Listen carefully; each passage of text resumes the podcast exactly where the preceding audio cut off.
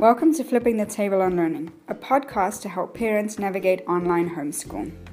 I'm your host, Mandy Halgreen, CEO and head teacher at Tutoring with Mandy.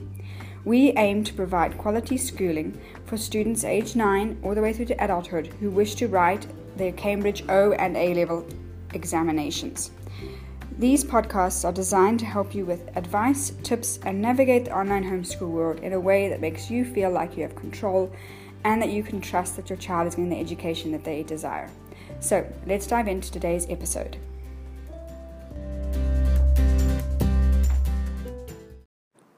Welcome to episode one. We are flipping the table on learning, and to do that, I'm going to be sharing you, with you what flipping the table on learning does and how it differs from traditional schooling.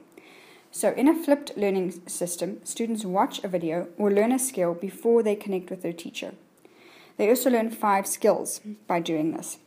They learn at their own pace, but they are kept to the syllabus, and due dates help them stay on track with term and year goals. They develop questioning and reasoning skills. They're also participating in support activities such as learning to communicate using electronic means with their teacher.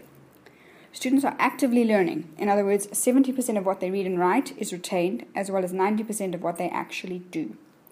Students also analyze, create, define, and evaluate their own work. In traditional school, an instructor or teacher prepares material for in class work. Students listen to lectures or watch a step by step process. Then they're given homework to see if they understand what they have learned. In a flipped learning system, an instructor sends work to students. Students watch, read, and write what they've learned in that lesson. They get applied learning through question and answer tasks to help encourage critical thinking and evaluation. Students get support from their instructor and teacher as and when they need. So, it seems pretty simple, right? But it's a great system for teaching self discipline in a student, but it also sounds like a lot of work a lot of online work, a lot of computer time. It doesn't necessarily have to be that way. Generally, it is a learning curve, and in the beginning, there can be a lot of computer time because you're waiting for a student or a parent to understand the system, to see how the system works, to maybe figure out when your internet is at its best, because that is something that we cannot control. And with everyone moving online, there is a lot of traffic. So it does require a bit of a a patient mind and a willingness to be patient and learn that skill as well.